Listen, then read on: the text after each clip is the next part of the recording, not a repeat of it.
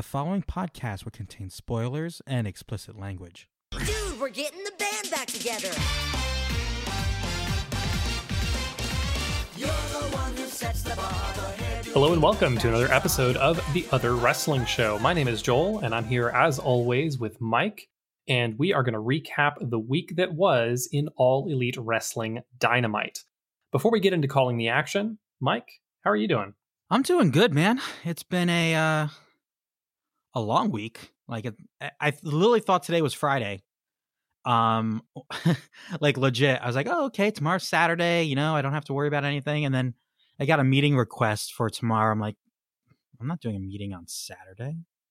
And then it took me a second to realize that tomorrow's Friday. Um, so that should tell you everything about my mental state right now. But I'm doing good. Uh, to give you a little peek into my world, I finally ordered a new mattress. Like the same, I've been using the same mattress for like the last seven years, and it was my uncle's that he bought in 2003. Oh God. So, yeah, and it's been good up until maybe the last year or so. And I don't know if it's like just being a little more inactive in quarantine, but my back has just been killing me. So I got one of those ones that they ship in the box, and it's currently inflating right now. So hopefully, it is ready for uh tonight, where I can finally, hopefully, have a good night of sleep. So I can't wait. I, I, it seems like a weird thing to talk about in the "How are you" section, but it's literally the best news I think I've gotten in the last two. Ah, scratch that. It's in the top five of the, my last week or so. So, um, pretty happy about that. And I feel like a mattress, like it's it's an underrated, massive purchase. Like, oh yeah, for sure. yeah, and like I've just I've never bought my own mattress before. I've always used like hand me downs or old ones. Um, so it felt kind of nice to like take it out of the box today and and set it up and and I can't wait to I can't wait to sleep. I feel like that's a that should be a bumper sticker or you know of quarantine. The catchphrase is I'm just ready to sleep and the hours I can't I can't wait to three in the morning when I finally fall asleep tonight. Let me just say that.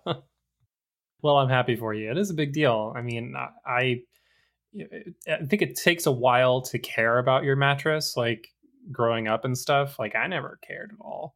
And even throughout college, when you're on those, you know, really crappy dorm room mattresses, Mhm. it doesn't really matter. And then, you know, you become an adult and you go a few more years and it's like, this mattress sucks. My back hurts. I need a new one.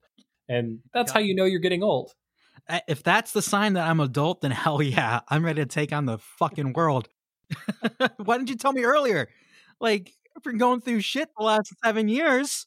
If you told me all it took was a mattress for me to finally grow up, I could have stock or something by now.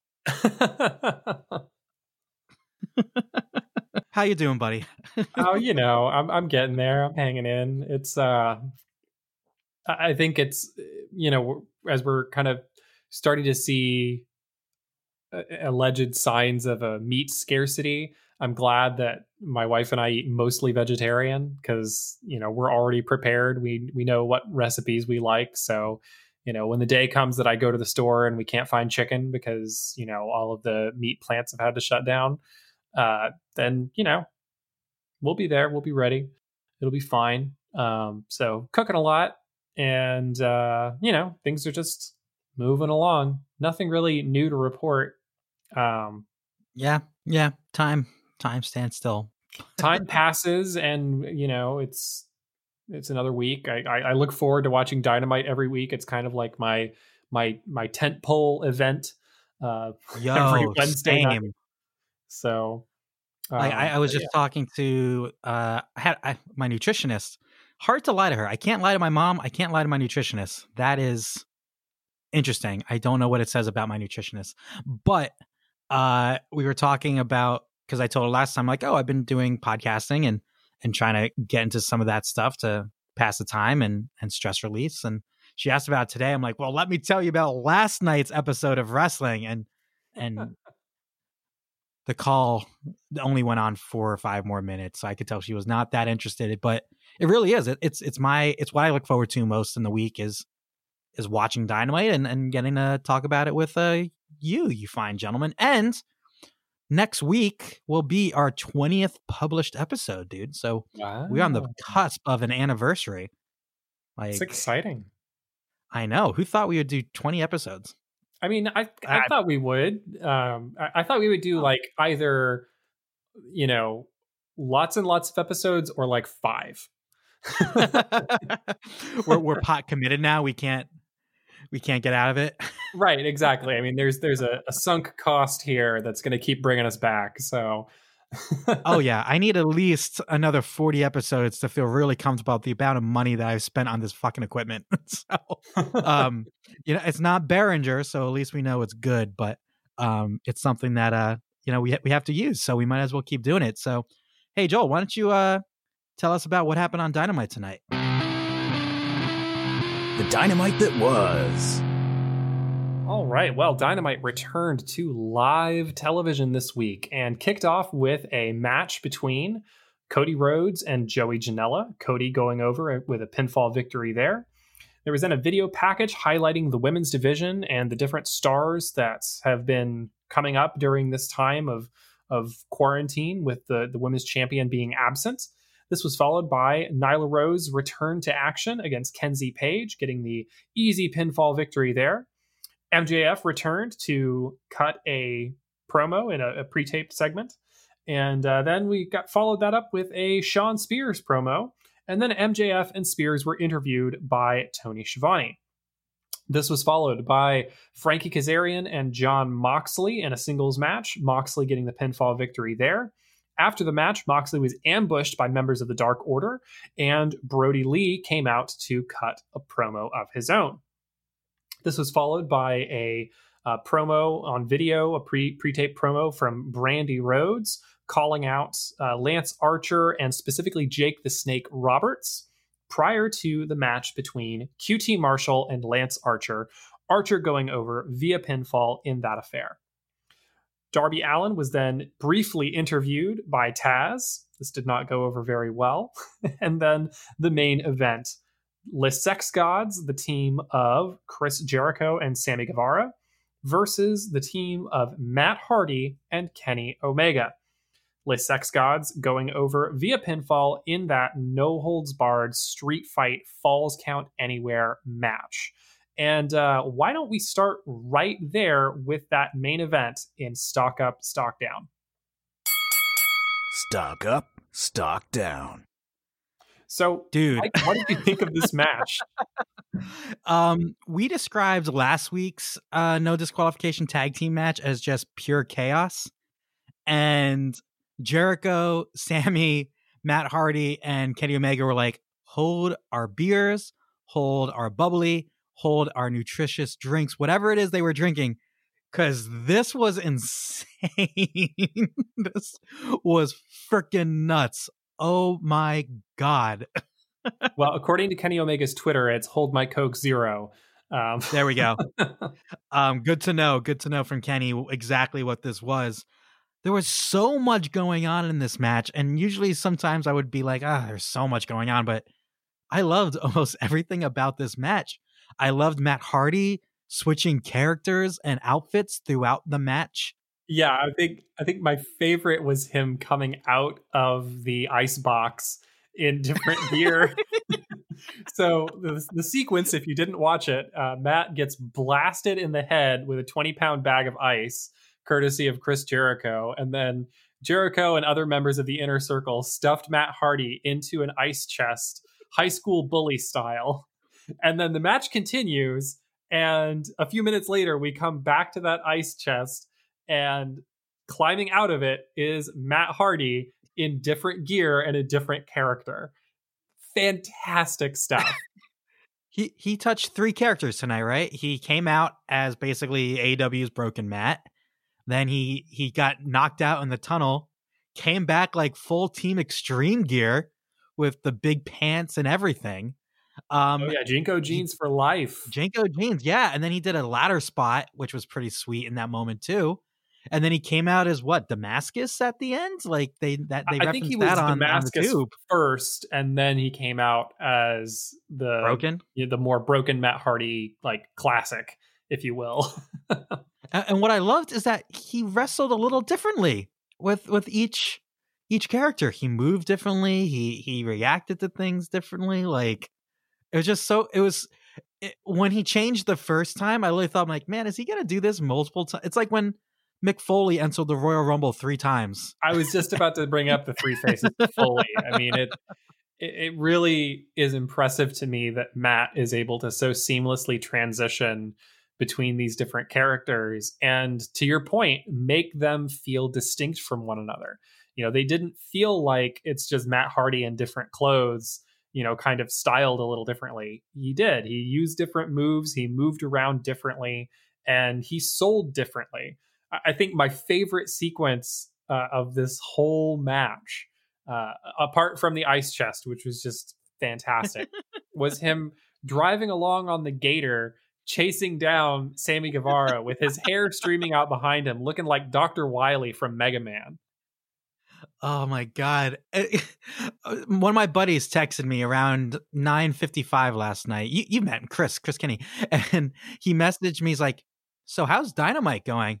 I'm like, "Matt Hardy just hit uh Jericho with a golf cart." He's like, "What?" I'm like, "Matt Hardy just ran over Sammy Guevara." He's like, "What?" like, And Matt props to Sammy for taking that bump. He made Yeah. that look so so good. It it reminded me of some of the the spots that I've seen the stunt guys do on these uh, fight videos that they're all posting right now. Uh, it, really really cool, and it it just looked amazing. And props to him because I'm Yeah. sure that didn't feel good. oh my god! I was legit worried. I'm like, "Holy shit! Did they mess that up?" Like, did Sammy literally just get run over by a car? Like, I, oh man, it was it was insane, and it just everything they did, it just got a little bigger. And one of my favorite low key spots in the night was Jericho hit Kenny with a cone, and then the cleaner picked up a floor is wet sign and hit him with it. Not not just hit him with it, It's just so good. broke it over his back. I mean, there were shards of yellow plastic going everywhere Yeah, when Kenny hit him. I mean, it was brutal, and, and I loved in the, in part of that same sequence. Yeah. Jericho put the cone on his head and then gave us a witch's cackle, like he was in the Wizard of Oz. I mean, it was this match was nuts and just so much fun. It was just it was pure sugar the entire time. Oh, and then another thing when they were near the ice box, like Kenny just wailing on them with the trash can. Those are the most stiff trash can shots I've ever seen. yeah, Like, yeah, he really blasted him. So and then you I see mean, Sammy, he like tapped him on the head with it. Like later in the match, I'm like, Sammy, you need a little more force with the the trash can there. He like just kind of booped him on the head with it. But like, I feel like we're missing stuff because this match was oh, or like Sammy threw Kenny into an ATM machine and then took some hundreds out of it. like, like, it's just so damn good. Well, so damn and, good. And man. there was the the um Kenny through that moonsault. I mean, oh yeah, off the spider lift or scissor lift. yeah, that I- was fantastic. I mean, there, Clean, there, you could have had was ten effortless. different nominees for spot of the night out of this match. I mean, it just Mhm. it was a spectacle. Yeah, if you thought last week's match, uh, tag team match was must watch, you gotta go back and watch this because once again, I'm sure we're missing something. Um, or like Kenny power bombed uh Sammy through like into the the steel like garage door, like, and then and then Hager like runs up and slams into him, and then there was a V trigger. Like, oh, it was it was awesome seeing Kenny in this type of match. I know we've seen him in a hardcore match with uh the lights off match with Moxley, but it just goes to show this guy can do any freaking style you need him to do, and he's gonna do it better than probably ninety nine percent of the world in the history of wrestling. Like, Yeah, he's he's Um, comparing this to the style of wrestling from DDT and in Japan. And I think it's really cool that he's bringing so many flavors with him because he's done everything, right? In Oh, his yeah. career, he's worked basically every style. And we're getting to see that play out. You know, he's done the intergender wrestling, he's done the hardcore wrestling, he's done the you know now bringing this kind of kooky over the top DDT style match to North America. And it's really cool to see all this stuff play out. And then of course you know we know that we're going to get these you know five star six star classics from him every now and then you know going back to the the tag team championship match from revolution. I mean that was insane so you know it just shows how much of an asset he is even beyond what Oh, yeah. he's capable of doing but in laying out these matches and bringing all these different flavors and this variety into the show Well, we, we, we when when we talk about sports, you know, you always hear about like X factors. You know, people who can do multiple things on the field, on the rink, on the the the court, and he is the ultimate professional wrestling chess piece. He can do any style you need him to do. He can tell any story you need him to, and like in a time when the company is kind of in crisis because they don't have their full roster, they can't tell the stories that they've needed to. Kenny put on great matches during the quarantine era. Um, and the first live show back, he was part of a match that stole the show. Um, so just incredible. And I, I loved that. I love the pairings because uh, so when, when they first announced this match, I'm like, oh man, this is going to be a lot of Kenny, a lot of Sammy. Cause you know, Matt doesn't move as well, or at least I didn't thought he looked good. He looked really good yeah he looked in killer around shape yesterday. Like Jericho was the slowest moving person in that match. I remember watching Matt Hardy six months ago, eight months ago in WWE, and being like, I don't think he has it anymore. Matt looked great. Just looked like a completely different wrestler from what than what we've seen the last couple years. Also, does WWE own Twist of Fate? Because they did not use that at all when he hit those cutters. Um, um I'm no just wondering if maybe they own that specific phrase. so Matt has talked about that specifically because I don't I forget who did that move uh, in WWE recently, and they called it something different in WWE. It wasn't Matt Hardy. Um, it was it was somebody else, and that popped up. Everybody saying, "Oh, Matt owns the rights to that," and he's like, "No." He came out and said, "No, it's a move. Anyone can do it and call it the twist of fate. Like you can't stop someone from doing that." So Yeah, uh, just wonderful stuff. I do you have anything else to say about this match? Because I we could probably talk about it till the end of time, but um, we got to move on at some point. yeah, yeah. I mean, I think we've talked enough about it. it. It was fantastic. I like the heels going over, and I think this just did a, a lot of work to rebuild the heat on Oh, yeah. the blood and guts match. So whenever we get that down the line, they've done a really good job of poking the fire and keeping it from going out and and continually adding more fuel to it. So I'm once again reinvested in that storyline of the elite versus the inner circle and I don't know when we're going to get it, but I'm excited. yeah, man, you stole the you stole the words right out of my mouth. I was I was gonna say how this was a nice reboot of this feud, and yeah, I can't I can't wait for when whenever Blood and Guts happens. So let's uh let's move on, and we're gonna probably disagree a little bit on this, but I wanted to talk about uh Brodie Lee and the Dark Order. Um, you know, basically saying, yeah, we're next in line. Uh, you know, we talked about last week of what we thought um double or nothing was going to be. It was, you know, we think, okay, MJF's going to slide right back into his number one contendership with Moxley. You know, we'll hope Brodie Lee finally starts to face someone legit. Um, so, hey, I was surprised. I did not expect them to put Brodie Lee in the Dark Order in this position already, and I was I was surprised in the fact that it happened, and I really enjoyed the post match stuff here, and I really enjoyed the um the promo that he cut. You know, I you know we we talked um before about how we're surprised at how well he's been able to assume this speaking role when he really wasn't given that many options in the other wrestling company to do that. And I I enjoyed this. I, I really enjoyed it. Some of the lines he said I thought were um pretty interesting. Uh the when he said to him, I'm not this I think it was like I'm not the same man that's you've encountered before. Just oh, because they they had some matches in the other wrestling company. I remember they feuded over like the IC title um at times, and you know I, I kind of like that emphasis of what you're gonna get is not what you're what you're used to, and I'm a dangerous man. And then I really enjoyed the part where he um is like, "You're the unfortunate soul that has come into some, in possession of something I want, something I desire."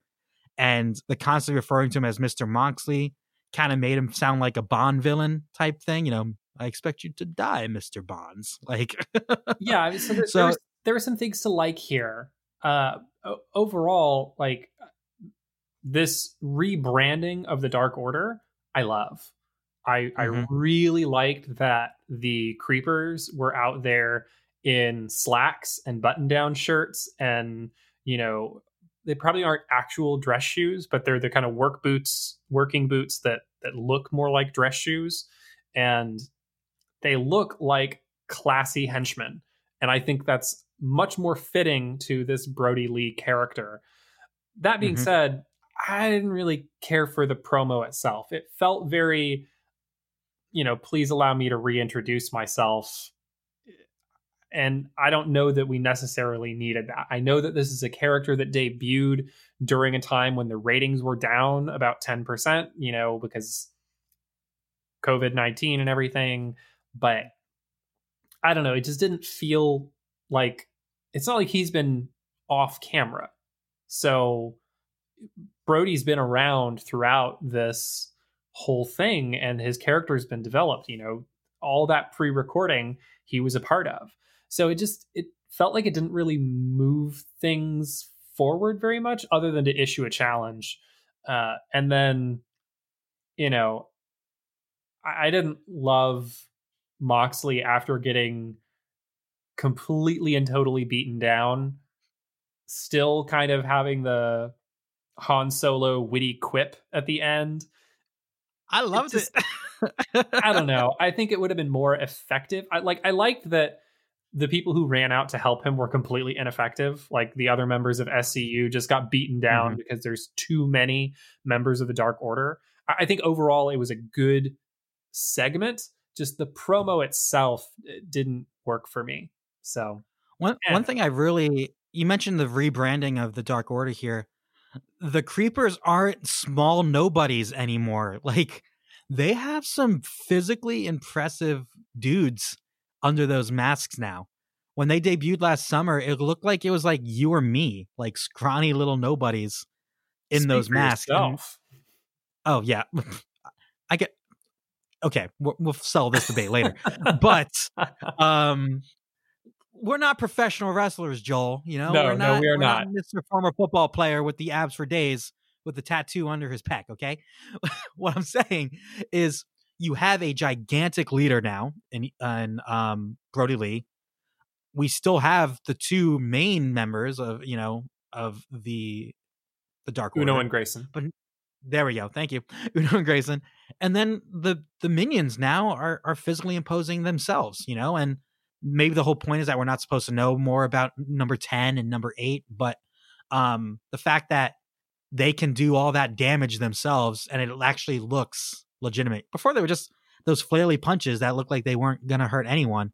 Now you have these guys who can legit overpower some of the uh, smaller wrestlers on the roster. So Well, I'm guessing I they're agree with you. I using enhancement talent from the Nightmare Factory, and that you're seeing some people who are kind of up and coming, training to be pro wrestlers, and you know, I- agree. I think they they definitely look better, but I think a lot of that also is because they're not wearing, you know, skin tight outfits anymore, and you know we've we've said this before and we've seen it time and time again some people just look tougher in street clothes like yeah, Charlotte Flair.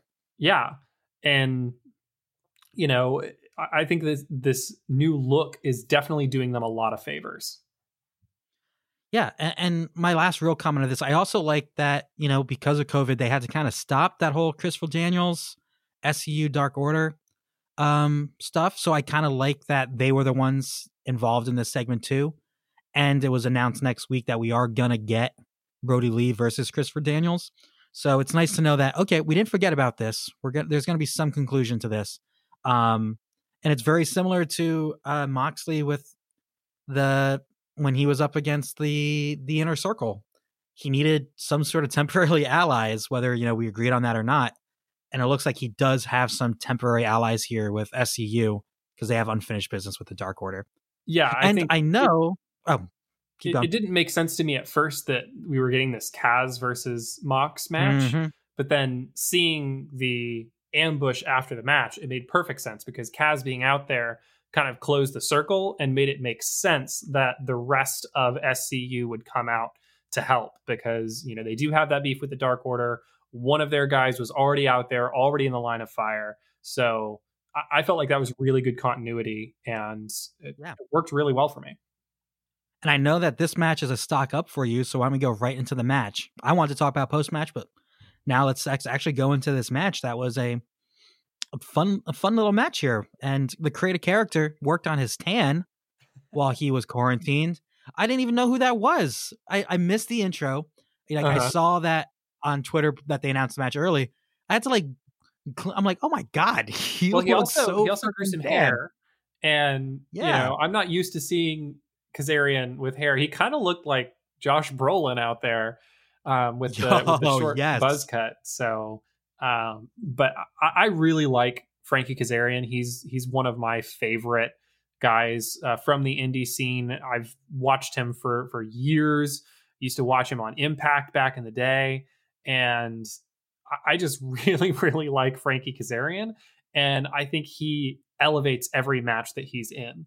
Uh, he's not going to be someone who's going to carry the main title in your company. He's not that caliber of superstar, but he's someone you can put into any match, any situation, and he's going to get it done. He is the definition of a great hand in, in pro wrestling, and th- I thought the technical spots in this match were fantastic and I really liked that they stuck with it. It wasn't just a oh, let's get our amateur wrestling cred in with a handful of spots at the beginning of the match, and then we'll just abandon that for the rest of it. They kept going back to those holds and throws and grapples, and I just loved every minute of it. Yeah, it it definitely I definitely noticed that at the beginning. You know, there's a lot of chain work, a lot of submission work. Um and that's something we we don't really see from Moxley all that much.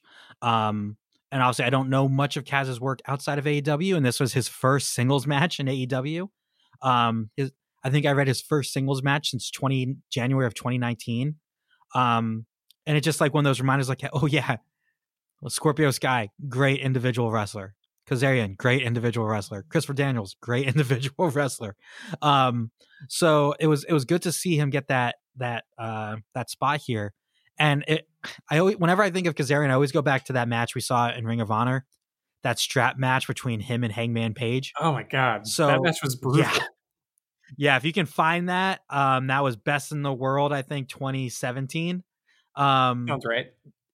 yeah if if you if you want to look up something crazy go watch that match so i always have in my mind that he he has this more aggressive physical uh style so it definitely was interesting to see him work something a little different tonight with moxley um and yeah it i i definitely felt it it kind of escalated it, it got better and better throughout the match is what you want and i haven't seen an unprettier in a while and i love seeing uh Kaz hit him with that And he does it Uh, so they- well. Like that's Mhm. a move depending on how you hit it can either look fantastic or just, you know, weak really really, you know, like what's that going to do? And Yeah. I really like the way Kaz hits it. And then the spot where Moxley jumped off of the turnbuckle to the outside of the ring, and Kaz got him with like kind of like the bro kick type thing, big boot type thing. Mm-hmm. And the timing on that, it looked dangerous. like, like it looked explosive. Um, the way that they pulled that spot off. Um, so yeah, I really some good good stuff here. You know, I I'm starting to realize that Moxley's main style may not like if, if there's not like a, a, a kind of hardcore street fight element to it, I sometimes find myself being like, okay, this is fine. Um, but then you see stuff like this tonight where I'm like, oh yeah, Moxley really can wrestle when when they uh when they book it that way. So um and also I want to say we got one of our most liked tweets ever during my live tweeting when um JR said Moxley stuck his head in a little prematurely. my immature self tweeted that and we got a bunch of likes on that. So thank you, JR, for for that one. Um, but yeah, it was fun. Um, I like the pairing. Uh, it, I, I agree with you. It made a lot more sense once uh the post match stuff of why Kazarian was in this match with um with Moxley. Uh, and yeah, I, I think we're gonna have a fun few weeks. I hopefully the it's nice seeing S- SCU back on TV. By the way, Yeah, for sure. I miss those guys. And really, it was nice seeing a lot of people back. Like I think that's what I loved most about this episode. Like it's like old friends that you haven't seen in a while. It's like, oh my god, they're back. So, any anything else about this match? I I, I feel like you still have more to say before we move on. I mean, just uh, I'll I'll close out because I could go on and on, but I'll close out with this. Kaz has been wrestling professionally for 21 years, and he looks like he could go for another 10 or 15 years. Like he has not slowed down one bit. He's in incredible shape, and I, I'm just blown away every time he gets in the ring, and everything he does looks good. He doesn't do anything that doesn't look good. And I, I was really excited to see this match, and I felt like it delivered. Yeah, good good use of the talent here. And let's move on to something that I think we we're both going to agree with. Um uh Jake Roberts Snake, man. Um I I was uncomfortable. I was uncomfortable. And I know that's the point, but oh man, I just I think there's Hmm. like multiple different kinds of uncomfortable, right? So there's there's uncomfortable because the hero, the character that you're supposed to be sympathizing with, is imperiled, and you know it, the bad guys are winning, and it's you know this person's really evil, and and you know whatever, right? And then there's this just odd, weird, like snake business, and like I wasn't uncomfortable because of necessarily what was happening to Brandi, although that was part of it. But it also just feels weird to be, you know, doing that, having a snake in the middle of the ring in 2020. Like, do we need to be putting Yeah. snakes through that? And I, I just, I don't know. Like, it was effective, it worked. Like, uh, but it just Oh, didn't yeah. feel necessary.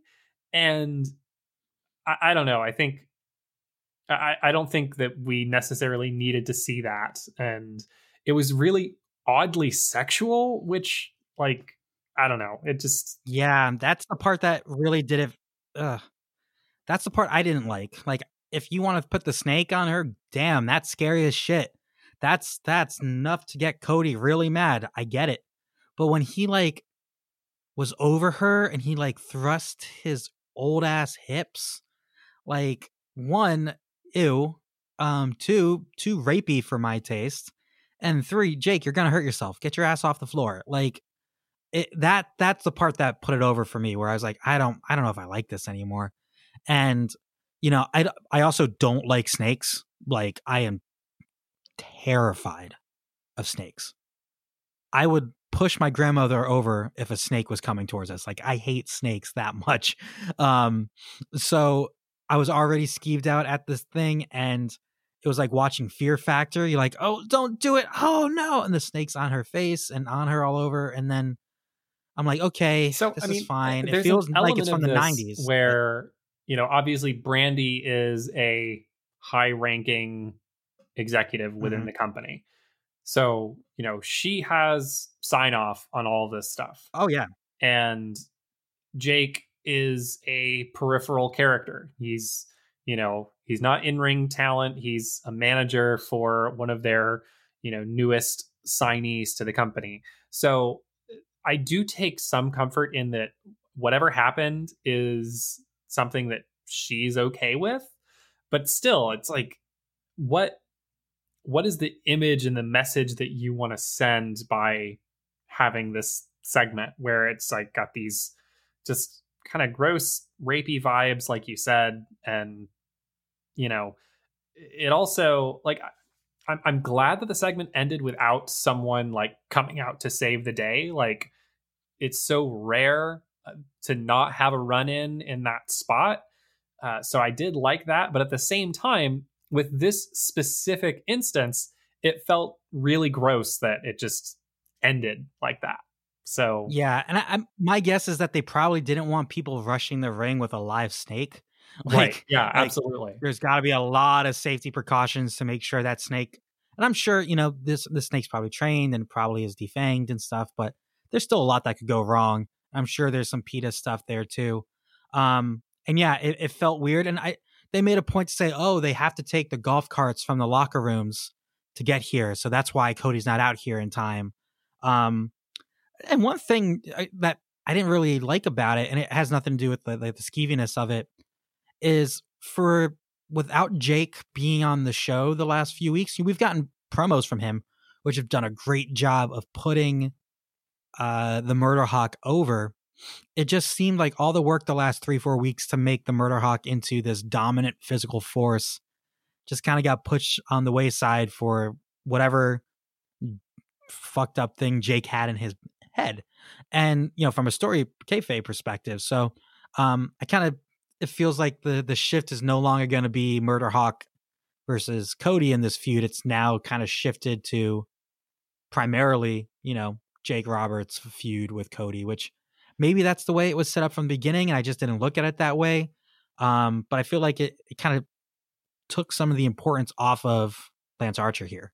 Well, I don't think we necessarily need to linger on this topic any longer. And, you know, I, Yeah. I still have kind of mixed feelings about the segment because, like, setting all of my reservations aside, I thought it was a really good segment. It just was uncomfortable. And Yeah, and it's it's one of those things like you know when AEW was announced, they were talking about how they were going to be a different type of product than what we're used to, and for the most part, most of the things that have been different have been the match quality and kind of the hardcore nature, uh, and you know blood and stuff like that. This was kind of the first thing that they've done that has felt a little like Attitude Era esque, you know, in terms of it's definitely you know, edgier. What? Yeah, definitely edgier, and you know, I don't know if I necessarily want my wrestling to be that type of edgy.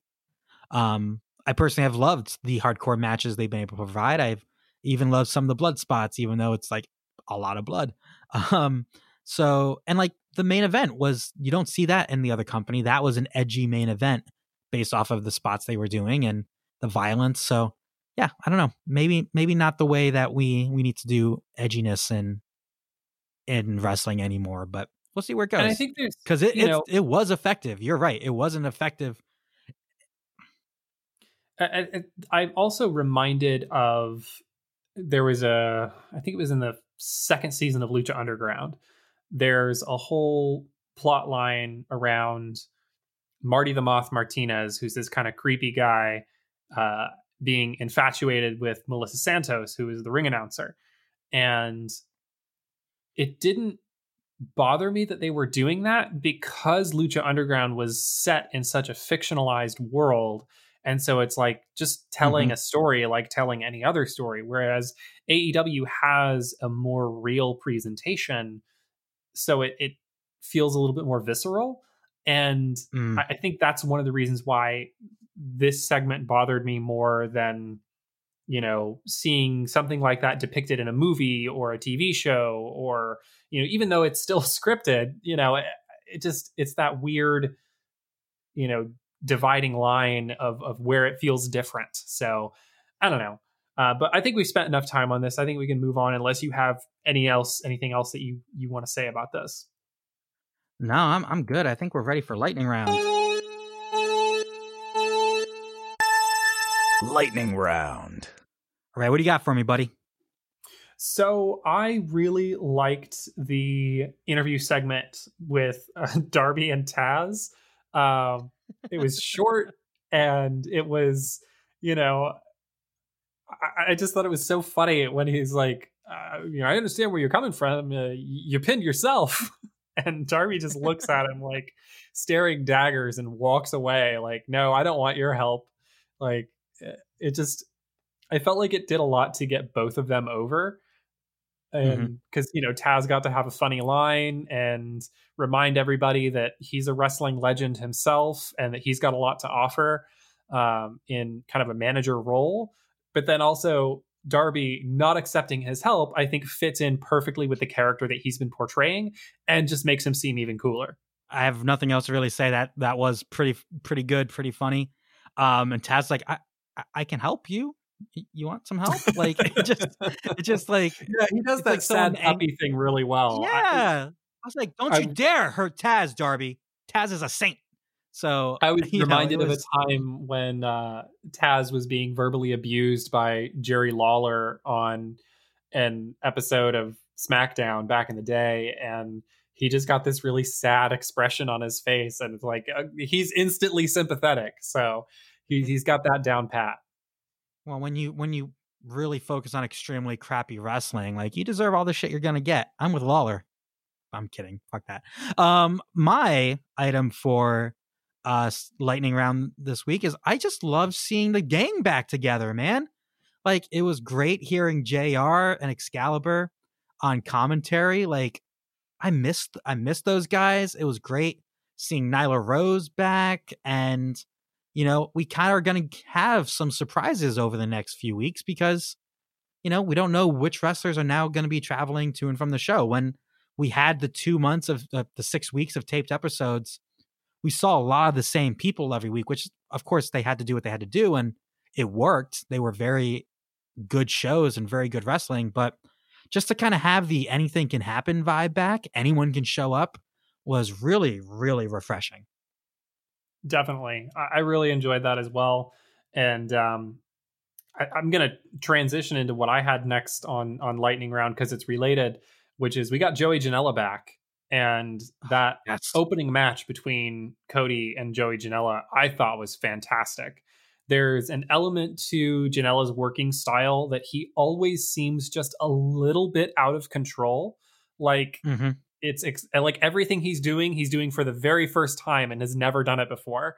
Uh, and I really like that because it just creates a sense of of chaos and an anything can happen sort of vibe to his work. And seeing him in there with someone like Cody, who is you know draws on his amateur wrestling background and uses a lot of strikes and you know I think it just elevates him to be with someone whose style is dramatically different. And we saw some really cool spots in this match. Cody hit a top rope Cody cutter, which I think is the first time we've Yes. seen that. That was a really cool spot and it looked great. Mhm. So, I mean, I just thought this was a really fun match and I was glad to have Joey Janela back. Yeah, me too. I missed the bad boy, and yeah, this this match was great. Um, I really liked. There was one spot where, like, Cody jumped off, like, sprung ball off the ropes, and Janela caught him and gave him a German suplex, which a the strength to catch someone Cody's size in midair and then to pull that move off, um, was really really good. And then I liked the spot outside of the ring where Cody um did the disaster kick off the ropes on the ramp and then did a moonsault off of the stage. And even that moonsault wasn't as clean as the ones we've seen from him. So it kind of falls into that Janela, like, I'm just winging it. And Cody kind of did the same thing there with that move.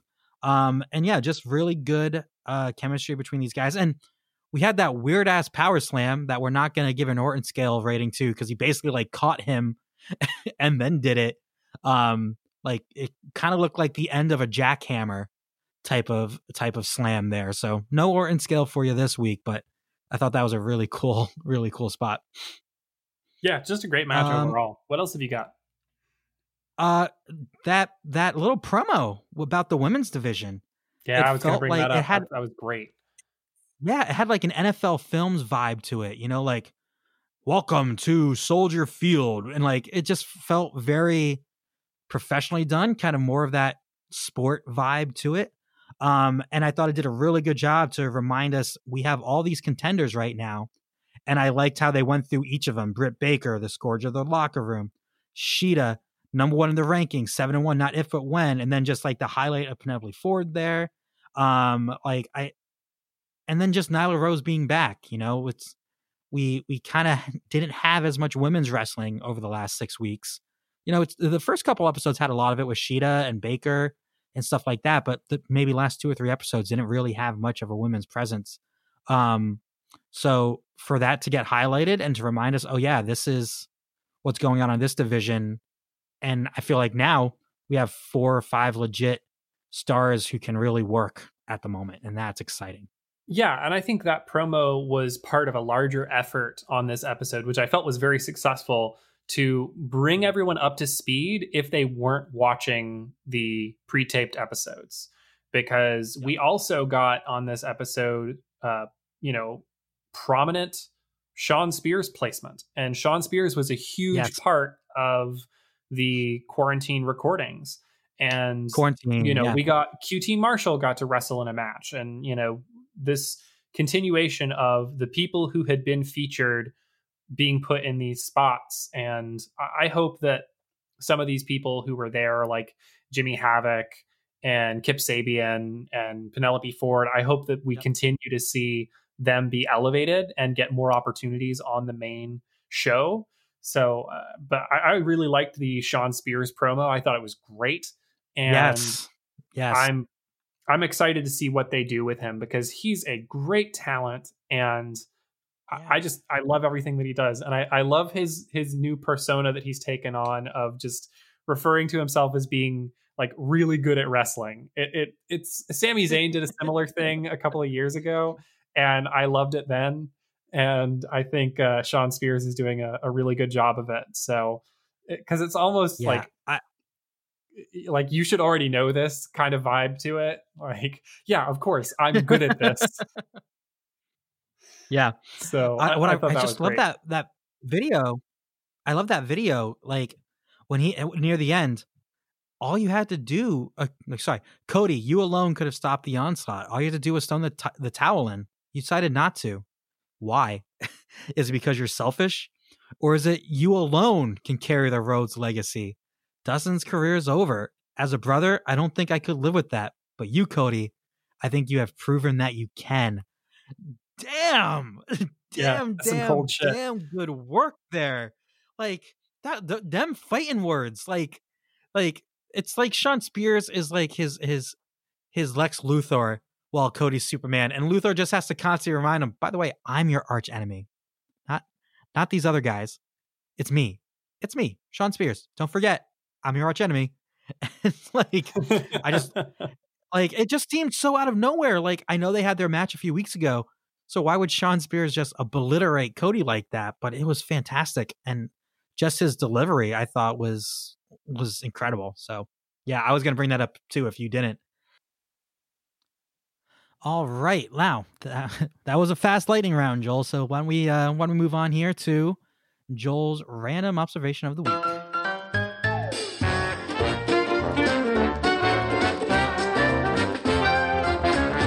Joel's random observation of the week. All right, so I don't know how much attention you were paying to the backstage area when we were in the main event, uh, but there was a lot of interesting stuff to see. Uh, first off, lots of ads for Corona, uh, which was just kind of funny.